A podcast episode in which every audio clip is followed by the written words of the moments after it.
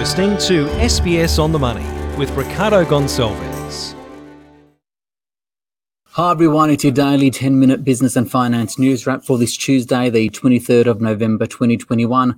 Later, the ongoing supply chain issues for businesses, but first to Woodside and its approval of the largest oil and gas development in Australia in about a decade called the Scarborough Project.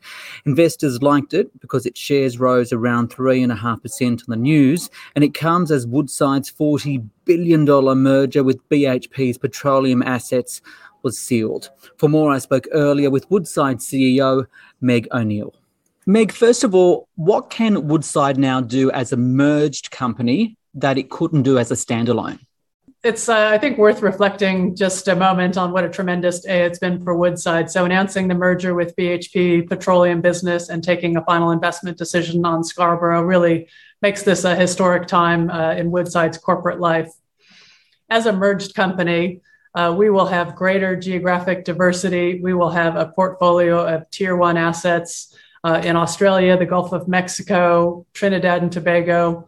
Uh, and it'll give us tremendous optionality as we look forward to invest in not just traditional hydrocarbon projects, but also some of the new energy opportunities. And we'll have the cash flow, the balance, the balance sheet strength, uh, and the diversification of opportunities to really uh, deliver tremendous return to shareholders across the cycle. On Scarborough, it's a $16.5 billion project, the biggest oil and gas development in Australia in about a decade. What does this say about Woodside's and Australia's role in this type of energy production and supply? Yeah, and the question, of course, coming on the heels of COP26 is a very timely one.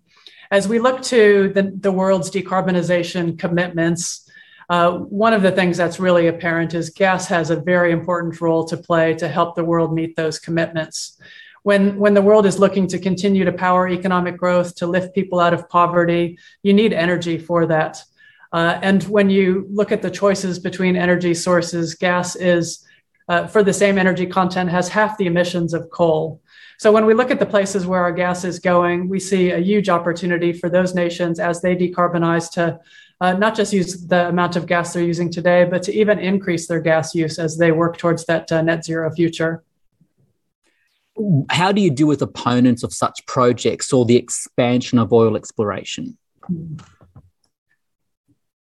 Look, I, I, think it's important to have a good conversation with stakeholders. Uh, obviously, decarbonization is extraordinarily important. Climate change is one of the biggest challenges facing the world today. Uh, and as an energy producer, we recognize we've got a particularly important role to play.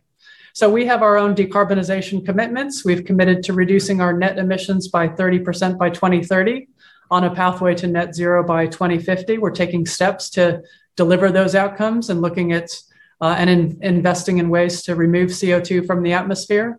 Uh, but we balance that with an understanding that to help the world continue to develop and to meet their energy needs, that uh, a safe, reliable, affordable, and relatively lower emissions intensity fuel like LNG absolutely has a role to play.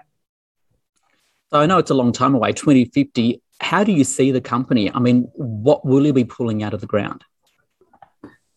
Yeah, look, my, my vision is that Woodside uh, thrives through the energy transition. Uh, we've got a near term portfolio of opportunities that I think will be tremendous in terms of generating the cash flow that we need to uh, deliver future investment opportunities. Uh, but we are progressing our, our investment in new energy opportunities, and we've announced a couple of projects recently in Tasmania and Perth. Uh, pretty early stages, but we're working closely with a number of customers to understand how they might offtake uh, products like ammonia or liquid hydrogen at scale. So we see ourselves transitioning over time to invest more in that space uh, but still being supported by uh, very significant uh, cash flows from our existing portfolio. And just finally, you've been in the resources space for more than 30 years. You're one of only a handful of female CEOs on the ASX 200.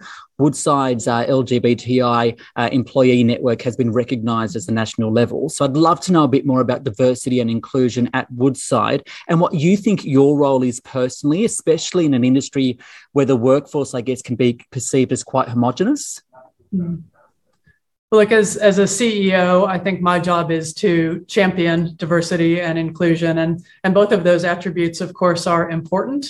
So, diversity means uh, are we building a workforce uh, with a diverse composition, looking at gender, ethnicity, race, uh, sexual orientation, um, neuro ability, for example. But inclusion is about setting up a culture where all of those people can thrive. And that's where I think the magic really lies is setting up a culture where people can speak up, where they can put their ideas forward, where they can robustly debate ideas and really capture value from the diversity that's within the organization.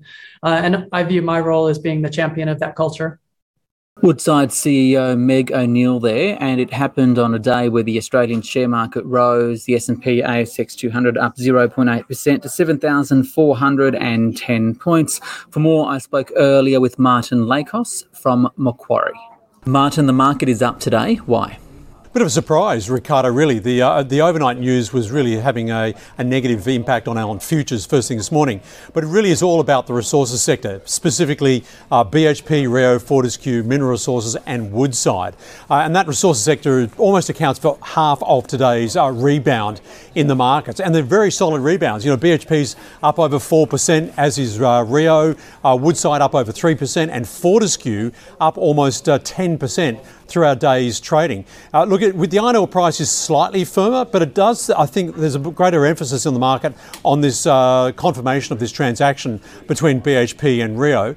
And uh, the part of that that was the positive surprise was an in specie dividend to BHP shareholders, a fully franked dividend. And I think that really has focused investors' minds back again on the resources sector, on the sustainable cash flows at the moment. And they are all very high yielding stocks. Now, that may not last forever, but in the, in the current cycle, uh, the forecasts are pretty solid uh, dividend yields at this point in time. To what extent do you think a possible fourth wave of COVID around the world, as it spreads particularly in the United States and parts of Europe, how is that likely to impact markets and sentiment? Probably sentiment will have some minor impact, but uh, markets will be looking more closely if uh, large economies such as Germany actually have to go through another lockdown. Uh, now, the, of course, the news is that uh, the number of cases are rising on a daily basis by almost 50% towards about 30,000 cases. Now, ag- again, the German population is, about, uh, is vaccinated to the extent of about 68% double vax, so obviously well behind Australia now. Uh, and so that's inspiring a lot of Germans then to go and get vaccinated. what really really has a greater economic impact is if the economy were forced to be shut down again. And I think we're a little way away from that at this point in time, but something we're watching pretty closely because quite clearly uh, the, the Eurozone and the UK basically had a double dip in March of this year uh, because of the, uh, the forced lockdowns they had to put in place. If we can go into more detail on the corporate story of the day, and that's the go ahead for Woodside's $16.5 billion Scarborough LNG project, confirmation of its merger as well with BHP Petroleum. What's your take on the deal? Because the share market likes it. Shares are up today quite significantly, especially though as the world moves to a more greener future. Look, there's absolutely no doubt there's a focus on a greener future, but uh, the transition towards this greener future is going to take uh, quite some time. And one of the key transition materials, in fact, is going to be LNG gas. Uh, and so for Woodside, this is really uh, plugging a gap uh, in terms of production and total resources uh, exposure that they've had. And that's been one of the things that's been really lacking for sorry, for Woodside for some time. so it's certainly viewed positively in terms of for Woodside over the next number of years. For BHP, although it impacts earnings by about 8%, selling out of their petroleum division, there's absolutely no doubt it also reduces the big uh, drain on uh, in regards to capital expenditure. And therefore, the market is really focusing that BHP will have higher cash flows and then potentially higher payout ratios in dividends to shareholders. And that's probably one of the drivers of the share price today. Finally, we heard from Kathmandu today telling investors that it is well placed for the upcoming online sales period, even though it is seeing supply chain issues at the moment and globally. Obviously, that is feeding through to inflation. So, I guess the question is how's the market feeling about whether these rises in consumer prices, whether they're transitory or entrenched, and is that changing the way investments are being made? Well, certainly Macquarie's view at the moment, you've got to be recognising that supply chain disruptions are impacting uh, the cost of inputs uh, and, uh, and commodity prices, obviously, uh, and obviously transport costs. But we do think this is trans- transitory because one of the key issues around inflation is wages growth, and we're not seeing substantial wages growth or sustainable wages growth around the world. In fact, labour markets yet have got uh, additional capacity. So, sustainable inflation is probably not yet with us, but there's absolutely no doubt that the inflation numbers we're seeing coming out, for example, in the United States and even to some extent here, is very much reflecting on those uh, shorter term disruptions. We think those disruptions are likely to be uh, evening out or more balanced going to the middle of next year.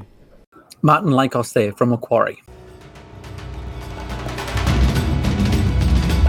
This SBS On the Money podcast is provided for informational purposes only.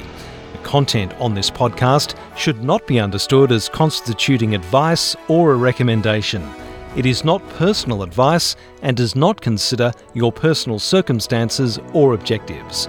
You should contact a licensed professional before making any financial decision.